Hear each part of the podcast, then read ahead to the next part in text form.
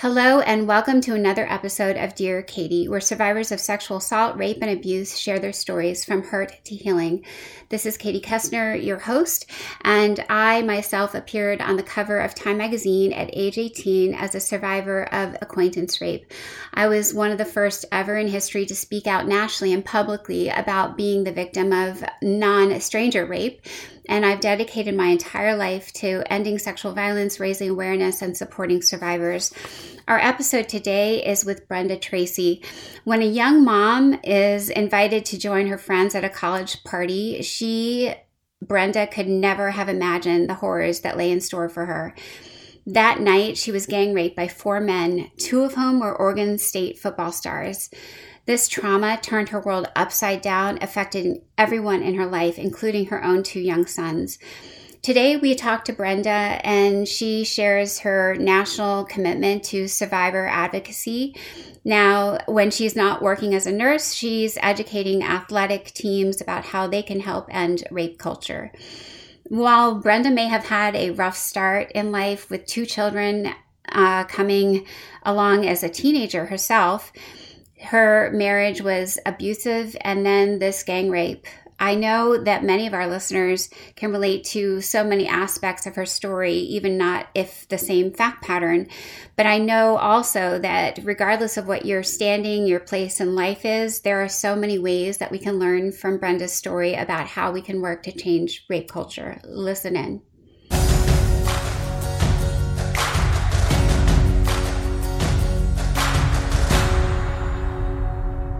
Welcome to the Dear Katie podcast. This is Katie Koestner. And this is Claire Kaplan. We want to remind our listeners that the contents of this podcast may be emotionally difficult. And so we want to remind you that self care is very important and we encourage you to take care of your safety and your well being. So if that means reaching out to friends or family or a hotline, taking a break from listening, going back to it later, whatever you need, that's what's most important. And additional resources can be found on the Take Back the Night Foundation website, and we'll give you that address at the conclusion of the podcast. Thank you so much, Claire. Always important to let our listeners know how to do self care. And today we are so pleased and happy to welcome Brenda Tracy. Brenda, you have been also a survivor as an agent of change and taken, you know, your journey from hurt to healing to another level. And we were delighted to share your story and that journey with our listeners today. And since not everyone, although they should know your story, not everyone does. So, um, welcome, Brenda. And could you start off sharing a little bit about where you grew up, who you are, um, you know, what brings you to your microphone? What's your briefest bio sketch that you can give our listeners? understand, like, while you could speak for days, just, you know, what, where did you grow up? What, where did you go to school? Um, anything else that you can just share as backdrop so that you can really, you know, engage our listeners where each and everyone is at their, and, and their, you know, backstory. Okay. Um, I I will do my best to keep this short. Um, first off, thank you for having me on. My name, as you said, is Brenda Tracy. Um, I am, I mean, really what brings me here today to your podcast is I am a, first, I'm, when we think about background, I am a survivor of childhood sexual abuse.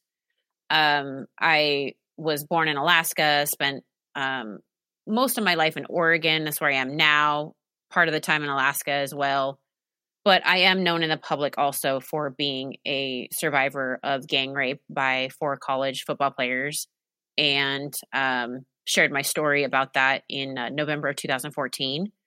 But I'm also as a person, um, I'm a mother. I have a I'm a single been a single mother since my sons were about two and three years old. They are 20, 28 and 29 now i think is how old they are i kind of kind of lose track after they get so old but um but also so i'm i've been a single mom for a long time um, I'm also a grandma now. My granddaughter just had a, a, her, you know, fourth birthday recently. Um, very close with my family, but uh, today I'm uh, happy and proud to be um, an activist and advocate for survivors. Um, I am before doing this, I was a registered nurse. Um, so I've always kind of been in this field of kind of I feel like compassion and care and trying to take care of other people's and people and advocate for other people and that kind of thing. Um, but today I am, I guess, what you would call a public figure in the space of um, activism around issues of sexual violence in sports. I do a lot of work with men, um, almost solely focused on men and um, how to engage uh, the good men into, you know, getting involved in sexual violence prevention on our campuses. I do policy work legislative work in Oregon. I'm the founder of a nonprofit called Set the Expectation, which is also a campaign. Um, yeah, is that okay? that's um, that's super amazing enough, um, Brenda. But I, you know, I I wanted to you know tag onto a couple things you said. I want to roll back at some point and we talk about what it means to be good men. Mm-hmm, use yeah. that phrase. And as um, you've you said you have two, two sons, children. Yep. Yeah, two yep. sons. So do I. Um, which is also how do we make sure the men in our lives are good men, and what does that mean to each of us? I think that that's a thing we could pick up on later. Um, but also, you know, I love that you're from Alaska. I only had the opportunity to visit your state once so far in my life, and it's just majestic in so many ways, but also very um, interesting in terms of the culture and the different ways that we think about life um, g- growing up in various cultures and exposures. And I, I'd also like to delve into that because one of the aspects that I'd like our listeners to think about is, you know, the similarities of our journeys as survivors, but how our cultural background informs our survivorship.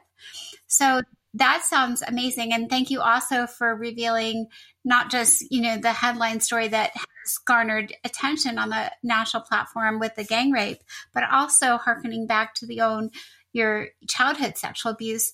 And I think we should start with probably how you got to, you know, got through Alaska and then the the location and space and narrative that happened with the gang rape. But at some point, I think our listeners are always interested in hearing about the layering of our experiences and how one um, harm and hurt informs another also. So let's start with, you know, so you grew up in Alaska, you're 18 years old, you went to high school there, right?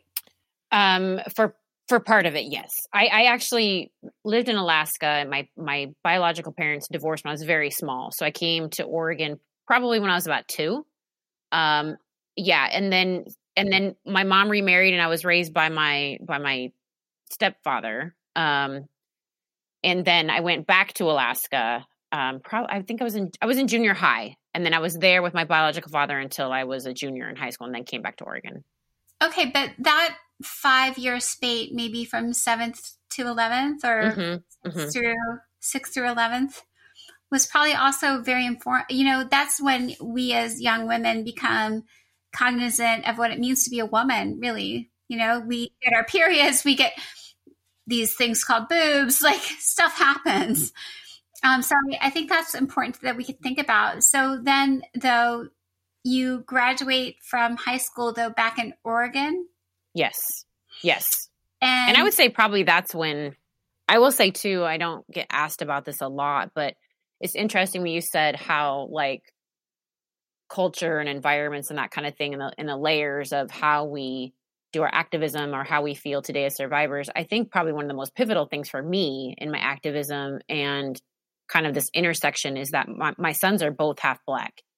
And so I, when I had my sons, um, you know, in Oregon, I, I dealt with a lot of, of racism and, and things around that. And I think a lot of that, you know, being a white woman, with half black male children who are really, you know, seen as black men in society um, has really and really kind of guided some of the work that I do and just the intersection of, of racism, sexual violence, and you know all these different things. So it's interesting that you brought that up because I'm thinking about how impactful that's been in who I am and how I see the world.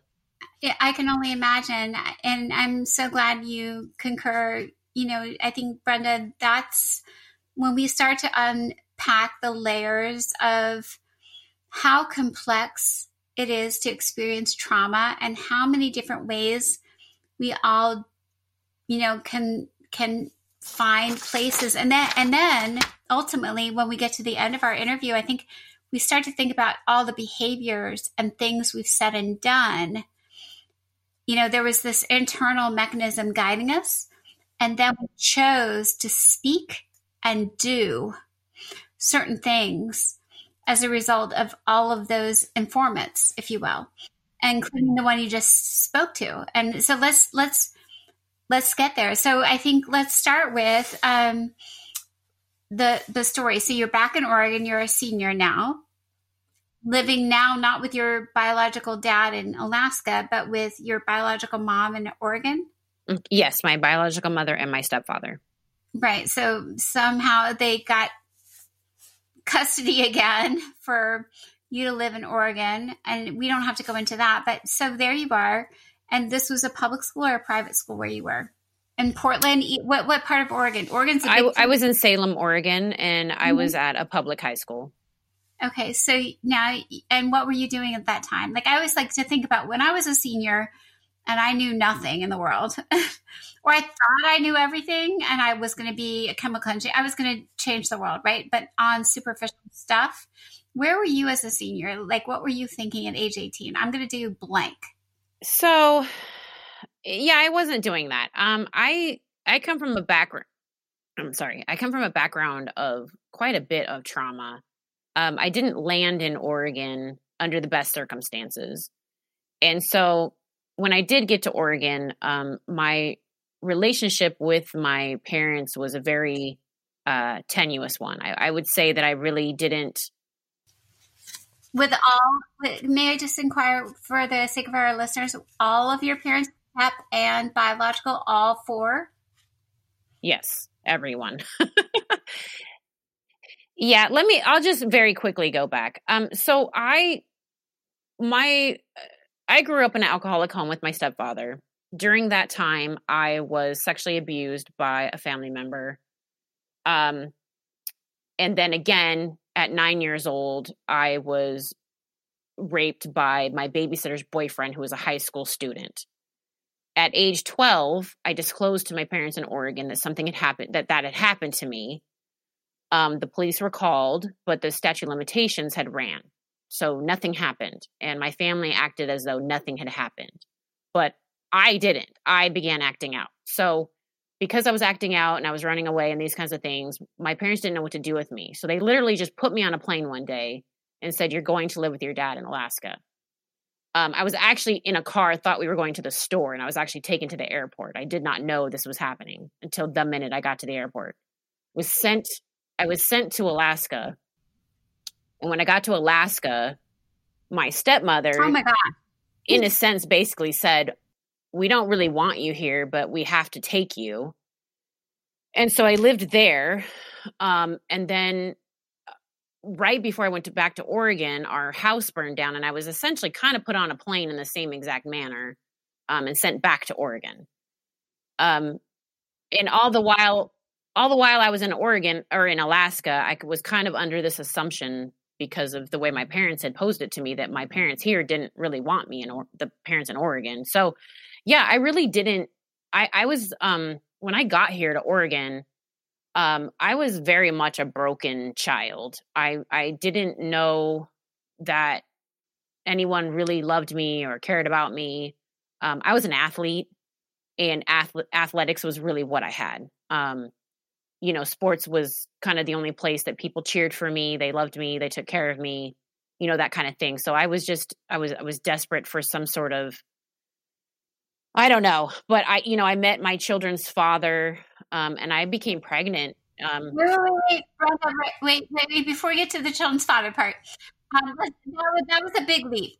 Um, can we go back to you were an athlete? Um, what sport? Um, at what level? Like, tell us more about that. So, in junior high, when I got to Alaska, I was in I think the sixth grade or seventh grade, maybe. But I was I was young, and um, I started playing basketball and volleyball. I was tall. I've been I've been I'm five ten now, and I think I've been like five eight or five ten since I was in like the sixth grade. I grew really fast. And so I was kind of, you know, discovered as this big, tall girl. And so I started playing volleyball and basketball, and I was good at it. Um, and we won championships in in Alaska, and you know I was player of the year and that, that kind of thing. Um, and then when I came to Oregon, um, I really just wanted to focus on volleyball. So I quit basketball and I just wanted to play volleyball. And I was supposed to go to college on a scholarship, but I then got pregnant in high school and chose to have a child instead. Okay, so the the gentleman that you refer he you have both boys that you mentioned earlier from your high school boyfriend. Yes. Yes, I met I met um I met a man and uh, immediately took to him. He was my first boyfriend. He was my first everything. Um and was, you know, pregnant like 6 months later. Um but I was in high school. Um I was a teenager. So um I had my first son when I was 18 and then um unfortunately that relationship was full of domestic violence, but I chose to have another child um, and so I, I, I have two sons with the same father now. Got it. Thank you so much for that part of your narrative, Brenda. And so, oh my gosh, I can't even. It's a lot. I know. it's a lot. You just shared a ton, and I, I. You know, it's a lot, but I think that it's. I'm sure some of our listeners will absolutely yeah. resonate with your story. hundred percent. You know, so many times, Brenda, I'm sitting working with students um, in some you know, urban or rural school where your story is their story. And I'm so mindful whether someone is 16 or 18 or 22, we can't presume that they haven't, you know, had a child.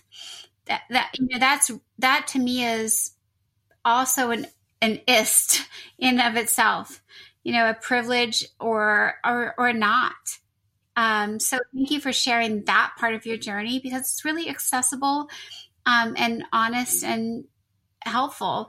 The only other question I want to think about though is the juxtaposition uh, juxtaposition between the relationship with the father of your two children versus as we get into what what we talk about so much is violence and sexual objectification you know, how, just out of curiosity, because I feel like we're now getting into an interwoven story of abuse, a love, a love of some sort to have children with this man.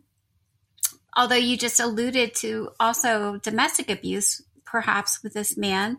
So maybe try and unwind how our emotions not necessarily as female, but maybe as female, inter, you know, intersect with how we think about power and abuse. Because you you've just kind of given us a lot of layers of your life and somehow and and maybe there's not an easy way to dissect them, right? It's not like putting the frog on the pins when we're in seventh grade and the science teacher says dissect this frog and pull out these organs. You know I, I feel like that's very objective and linear. And maybe what we're also talking about in our interview with you brenda is the complexities of abuse and power and control and love. Um, whatever you want to share with that that i'd love to hear. Yeah well i think i think at the time you know this was he, he was one of the just the first people to you know the first man to really like just even i think pay attention to me in a way that i thought was not just you know sexually violent or or that kind of thing you know what i've i dealt with before in my life but just that like he liked me right? Like a boyfriend girlfriend kind of a thing. He he validated you Right. And Claire, Claire, I love because we had another interview like this. Brenda, I always like to dig deep on what it means for us. I sometimes want all of us, our listeners, everyone to think about. I love when you said he showed interest. He liked me, Brenda. Like I, I'll just say like me, I was a geeky. I was, I, I was not as tall and cool as you. I was short. I was smart. I couldn't do cartwheels. I don't sing worth a lark. I don't do any other, I do no girly things. Like when I was in high school, all the quote girly things were like, can you cheer for the team? Can you do some cartwheels? Can you throw some pom poms? Can you be cute? Can you have blonde hair? Can you wear cute outfits and have pink socks? You know, that was that was the girly. I had none of those. I didn't have money. I didn't have cuteness. I had just geekdom. And I agree when any boy shows an interest in us as a female.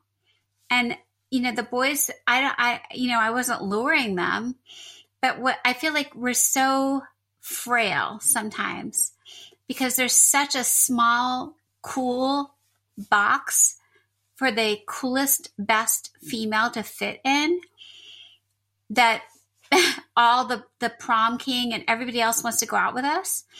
Um, and if we're not that, we already, we so often feel like failures almost all the time.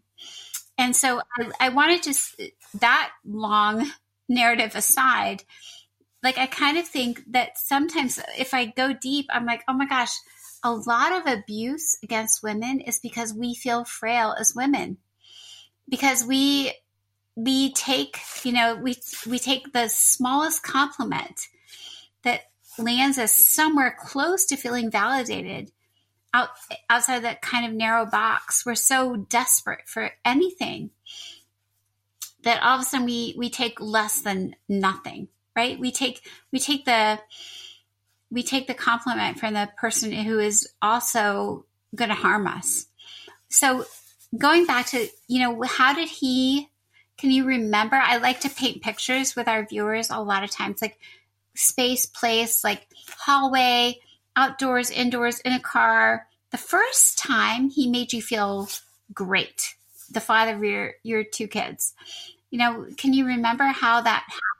Yeah, oh, I'm sure. Yeah, no, I re- I remember the exact moment I met him. I was at my I was at my friend's house and we were playing bat we we played basketball together um, and I was, we were out in his driveway playing basketball. And I remember he just, he walked up and there was just this instant like lightning bolt. I felt like they just hit me like, who is that? I mean, he was so cute and he was athletic. And I was just immediately smitten. And he looked at me and it just was like sparks immediately. Um, it was almost like when people talk about like a love at first sight thing, I kind of felt like it was that. And then, but, but, um, but did you, you know, say or do any little small quirk? Sometimes nothing. No, not really. No, not really. I mean, he liked me, and he made it clear that he liked me, and um, you know, we went out to eat a couple times or whatever. But I think at that point, um, and he asked you out. Like I'm, I'm imagining he's the one who made the overture. Yeah, I mean, I think it was mutual. I don't think there was a lot of effort he had to put in on his side. I don't. I think that looking back, I think he probably was just, you know, trying to sleep with me. Um, but he, but he did like me and recognize me as, you know, I remember he would say like, you know, you're a good girl. And I was very naive. I was a virgin. I, well, I say virgin. Obviously, I'd been sexually assaulted, but in my mind, that was my first act of consensual sex. Um, and and so I think it's okay to use that word. Um, so yeah, I, w- I was very naive. And then, you know, six months later, I, I ended up, you know, pregnant. And in, and in my mind, I'd always said I was going to wait until marriage or somebody I loved. And so at that point, I just felt like, okay, well, I have to be with this person. Um, I gave them my body. I'm now pregnant. I have to be with them. We have to get married. I had this very like, you know, thing in my in my head that I had to do. So even though the relationship became violent when he would drink, I still felt like I was obligated to be with this person and make it make it work. I just it wasn't something that that could fail. I had to I had to figure it out.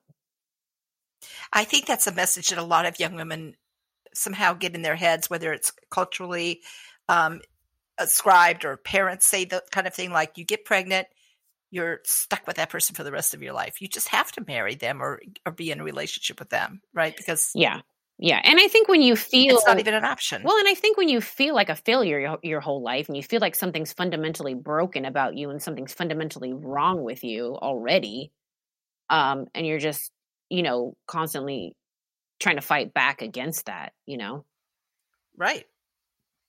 And I felt That's like right. that from the 1st mm-hmm. I think you know I've done a lot of therapy, and I think I realized you know in a therapy session with my with my therapist, I said you know the the writing was on the wall when I was two, and and the sexual abuse began. You know, I I, I was up against the wall from that moment forward. There there was that was a that was a moment to change the course of my life forever. Well, so I think then we talk. Unfortunately, Brenda, uh, to help our listeners understand what the story was of the gang rape. Um, can you? I'm sure you told that a million times. I know how awful and challenging it can be. Um, what what would you be able to share with our listeners about that experience? So I I um got married when I was 19 to my son's father. Um, we had another child right after, and I intentionally got pregnant with my second son because I wanted my first son to have someone in the world. Um, I think I felt like I was always alone, and I wanted to make sure he wasn't. And so, even though I knew this relationship was not going to last, I did want to have a second son. Um, so we did, and then I managed to get out of that relationship and successfully. And a year later, um, after the separation of this marriage, I started dating a football player at Oregon State. He was a football player, um, and I had a best friend at the time who was also dating a football player, and so we would go back and forth from our city to theirs. We, I was not a student at Oregon State. It's a common misconception about my story, um, but uh, we would go back and forth. And then, un- unfortunately, on an evening in 1998, I went with my best friend to her boyfriend's apartment and that night I was um, gang raped by by four college football players, um, two of them from Oregon State and two of them uh, visiting um, those players that night. And were you um, you were were you working and being a single mom and just supporting yourself at that point in time or? So at that point in time i was um, a kind of a, a, cocktail server at a bar. I was working at a bar in salem um, as a cocktail server and my friend was working there as well um, i wasn't you know i really had no direction in my life at that point um, i think i was just pretty broken still i don't know that I've, I've ever been whole i think i've always been just broken and more broken and more broken um, but yeah, I had my two sons. I was I was on my own. The the unfortunately my my ex husband was absent and then in prison for quite a while. Um, and so I was just on my own with my boys. I lived with my parents at the time. Thank God for my mom and my stepfather.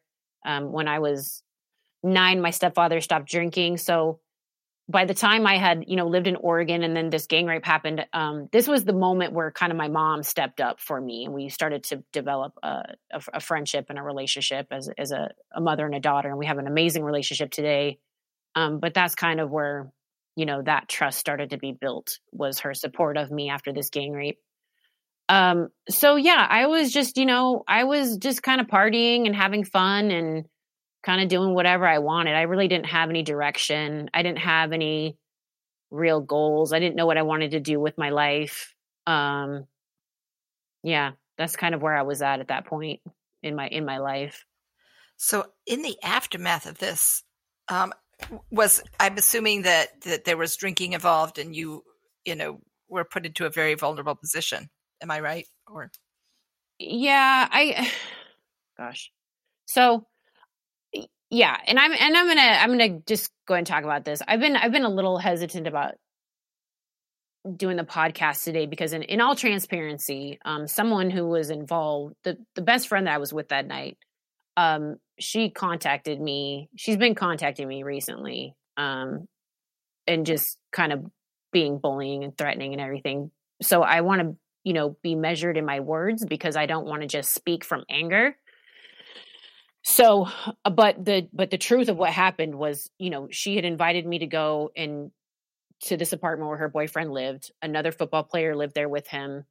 Um, her boyfriend's brother and his friend was in town from california. We got there everybody was drinking um, i'm not really a drinker uh, never really have drank i don't get drunk and that's basically because my history of living in an alcoholic home and my children's father that kind of thing um, but that night i was offered a drink and it was um, uh, it was um, orange juice and Tanqueray, and I took a sip, and it tasted terrible and it was strong. And I and I told one of the men, I said, "Can you take it back and put more orange juice in it? This is too strong for me." And all of them, you know, in the apartment were saying like, you know, because I was saying I don't drink, you know, I don't drink, I'm fine. No, Brenda, drink, have a drink, it'll be fine. You can crash here, you can stay here for the night, whatever. So when I got my drink back, it still tasted terrible, but I drank some of it. And, you know, probably 10, 15 minutes later after that, you know, I started to feel kind of, kind of, you know, hot. and kind of you know pink and flush and i was kind of laughing at first like oh my gosh i'm already getting drunk off of you know a tiny bit of alcohol but i'm gonna but i'm a lightweight i've never really been drunk you know? Um but at that point um and you know another 10 minutes after that i started to feel very dizzy and the room kind of started to move. Um and i noticed that my best friend and her boyfriend he stood up and he took her hand and he took her into the back bedroom of the apartment which meant that i was then left in the living room with the other four men and i pa- and i passed out. And then over the next, um, according to the police report, based on uh, reports from every, everybody made comments, um, uh, probably nine or 10 hours. Um, I was in and out of consciousness. I know that my attack lasted for about six or seven, of which I was in it. I was in and out of consciousness. Um, I did not drink enough to be drunk. I believe, I absolutely believe that I was, that I was drugged. However, my tox screen, my tox screen came back negative but the nurse said that it's possible that if it was like a GHB substance or something like that, that it wouldn't it wouldn't show by the time I had gone to do my rape kit. Right, the half life is very short. Yeah, and so that happened. Um, the next morning when I woke up, um, I went to the back bedroom. I got my friend. I told her I wanted to leave. We got in her car. I was crying. I was inconsolable, and she reached out to me and put her hand on my thigh and said, "Brenda, it's going to be okay. We just got in over our heads." And that was the moment I knew that she knew what happened to me. Um, and then you know later she said that she would testify against me in court and you know some other horrible things so um mm, what a horrible experience so after you left um i assume you went home and then i did i did i went went home yeah she took me home and then what happened um, she took me home, and the next thing I really remember is just my mom being there. Um, and I, I think my mom says that I called her. I don't remember calling her. I thought that maybe maybe my my friend had called her because my friend was there too. Um, you have to understand after she said this to me in the car, I just kind of shut down. I, I didn't speak to her, but she was at my house during all of these things, and I just wasn't too much of a crisis to deal with her. But um, my mom, I remember my mom kind of, I was on the couch in a fetal position and my mom was on the floor sitting next to me and she was stroking my hair. And, you know, I was saying to her, Mom, I don't know what happened. I'm so sorry. I drank. I shouldn't have drank. Cause I was blaming myself this entire time um, that this was my fault, right? I, I drank. I shouldn't have drank. I never drink. This is why I don't drink. Did I say something to one of them to make them think I wanted this? These are, you know, the guy that I'm dating, his, you know, friends from the football team. Um, had no idea that I was unsafe that night. Um, and I didn't know why my friend wouldn't help me um, or try to stop this. Um, so I just was in such a, a, a, crisis mode, and I was, you know, physically, um, you know, injured and and everything. And so, anyways, my mom was talking to me about going to the hospital, and I didn't want to go to the hospital, but as as every rape survivor understands you have to think about real life things in that moment. I didn't know if i was pregnant. I didn't know if i had an std i didn't know what they had done. I didn't know everything they had done to me because i was in and out of consciousness. Um so you know i thought i should probably go to the hospital to get checked out. Um and uh, so I, I did go to the hospital and i got a rape kit um, done but i will say you know on the ride there to the hospital when I referenced, you know, sports. Um, you know, in that moment when I went to the hospital, I remember that my mom was driving me and she was crying. And she wasn't making any sound, but I just I talk about how like these, you know, tears were streaming down her face, silent tears. And I remember feeling so ashamed, you know, that here she was hurt again because of me. Right. And and I thought about, you know, because she had that look on her face too when I was nine well, not when I was nine, but when I was 12. And I told her what happened to me. So in that car, as I'm going to the hospital, I just kind of started thinking about my life and all of the trauma and the violence and how all those people had said, You will amount to nothing. You will be a single mom on welfare. And I was in that moment in the van on the way to the hospital after this gang rape, I absolutely was a single mother on welfare. I was everything that they had said about me. And that was the first moment in my life I thought about suicide. And uh, And I thought about the idea of taking my life. I also thought about, okay, if I do this, like, would anybody really care? And uh, the first people I thought about, uh, where I probably should have thought about my kids first, but I didn't. I thought about my parents. And I, and my, my dad had quit drinking by this time, and my parents were doing better. And I looked at my mom and she was crying, and I thought, you know, she'll be fine. They're doing better. And then I thought about my sons, you know, um, their dad had started going in and out of prison at this point. And I thought, you know, my sons will need me, right? They'll need their mother. I should stay here for them. But then I thought about the someday that my sons were going to be older and they would be young men. And when my sons found out what happened to me, how could my sons ever love me or care about me or respect me or not be ashamed and embarrassed of me? You know, someday they were going to know that four men ran a train on their mother because that's how we talk about people like me. That's how men talk about people like me. And when I thought about this just unbearable shame that I would bring to my sons, I just thought they don't deserve that. They don't even deserve the life that I had already given them. And uh, so it was in that moment I decided that I wanted to die. Um, but I was on the way to the hospital and uh, I couldn't do anything about in that moment. So I thought, you know, I'll just get to the hospital. I'll do whatever they ask me to do, and then I'll I'll take my life after.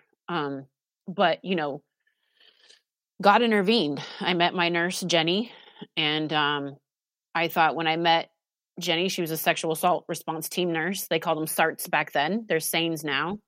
But when I met her, I thought, you know, I thought for sure this is going to be uncomfortable, right?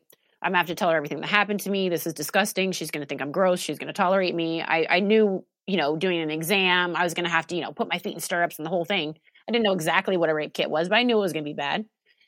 And uh, the thing was, is that when I met Jenny, it, it, didn't feel like that at all. There was something about her that was so compassionate and warm, and she caused me, she caused me to question taking my life. And and uh, it didn't take very long. I, I initially met her, and then she left the room, and I was in the room by myself, and I was sitting on the exam table in my hospital gown, and I said out loud, "God, why should I be here?" And I felt like I I did hear God in that moment say, "I want you to take care of your sons." And I want you to become a nurse. And that began a journey. Amazing. So, and that journey led you to become a nurse, I guess. Yes. I did. Like two months, about two months after that rape kit, I started school. I did. Yeah. I became a registered nurse. I have a master's, I have a, a bachelor's. Um, I worked on the floor for about 14 years um, before I before I shared my story so yeah yeah i think and i think every day in that job and even today i you know i tried to give back. You know i feel like the gift that jenny gave me because what i tell people when i share my story is that you know jenny didn't know i was suicidal. I didn't tell her that. But because she did her job with compassion and empathy she saved my life. And i and i wonder in our everyday lives the things that we do that think we think are inconsequential or we think are small you really don't know what another person's going through and what are the things that we do that save other people's lives and impact them in a way that we would never know? Um, because Jenny absolutely saved my life that day. And I don't think she did anything extra. I really don't. She was just being a good nurse.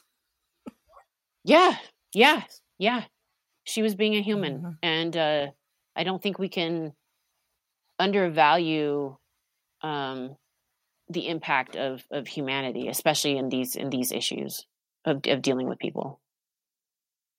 Um, Brenda, first, my heart goes out to you every day because I think so many of us, m- many of us have to say what's worth living for when we've been marginalized, dehuman, just treated like less than dirt. And you've, you, you said that. Um, but you keep going. And I, I think two last questions. I know we were rounding out our time in the last 10 that, that I think would be helpful, Brenda. Um, you just said so much, but if we could, uh, uh, what would you ask? You know, you met now thousands and thousands, if not millions of people. What would you make the biggest ask of two types of those humans, right? There's only two usually li- listening to all of us, listening to me, listening to our podcast. There's two victims and non victims. the, those who sit with us in any way, shape, or space, and those who aren't. And sometimes I think, you know, the call to action is is a double sided, uh, uh, the two sides of the coin. For survivors, you know, what would you say to them to keep going, um, not give up? Living is better than dying. And then what would you also challenge? What have you learned? Because you've been in, think about this, Brenda. How many times have you spoken to audiences where you're like, oh my gosh, there's rapists in my audience? I'd like to hear about that because I sit with that too. Oh, yeah, it happens all the time because I work with men. So, but I kind of think that part of the mission of my podcast and our work together with you, Claire, and me tonight is thinking about how we do both sides of those coins because I sat that every day and I will continue. Brenda, I don't know how long you have it in you. And the frailty of our wanting to live or die, I totally sit there with you. Yeah, yeah. Well, and I will say in my work, you know, I've made it, I know, because I work in a lot of college football and, you know, I know that there's usually a rapist in every room I go to. I don't always know who it is. Like, like you obviously knew who they were. Um, but I don't really, I, I don't rehabilitate offenders. And I tell people that that's not, that's not my job. That's not what I do. And when I walk into a room, I, t- I talk about this, you know, kind of 90, 10%. When I talk about, you know, men as the solution kind of the thing, um, you know, that studies vary, but, you know, on on on who how many men are the problem but it's you know approximately 10% of our male population committing these crimes 90% are not. Um, but i'm really about the 90% you know the the so-called good guy um, who is complicit in his silence and complicit in his a- inaction and doesn't think it's his issue and explaining to him why this is his issue. So I, I'm not really talking to the offender, right? Because it's not always about the victim and the offender, it's about all the people around them. And I make that really clear when I go into these rooms that I'm not here to rehabilitate anybody.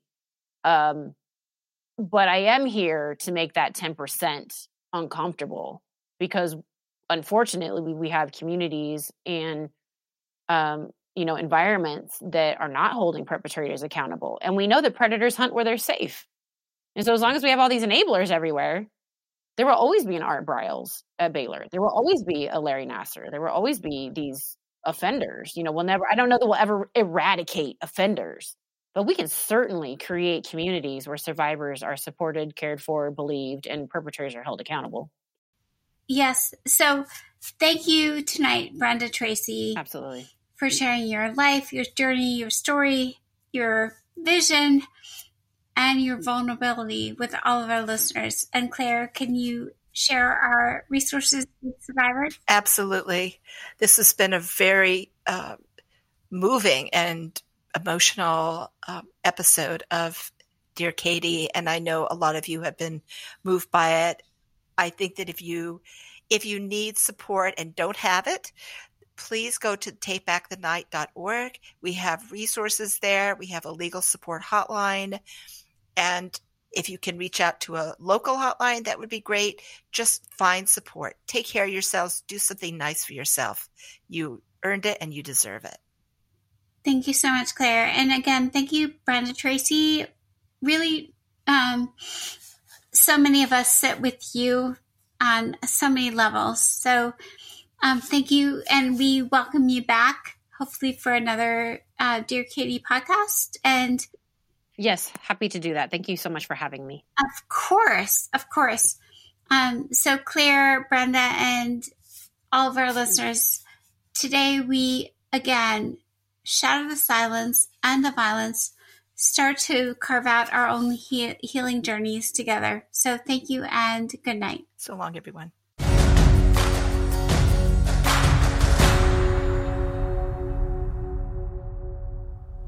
We're grateful to all of you who have joined us for this episode of Dear Katie's Survivor Stories.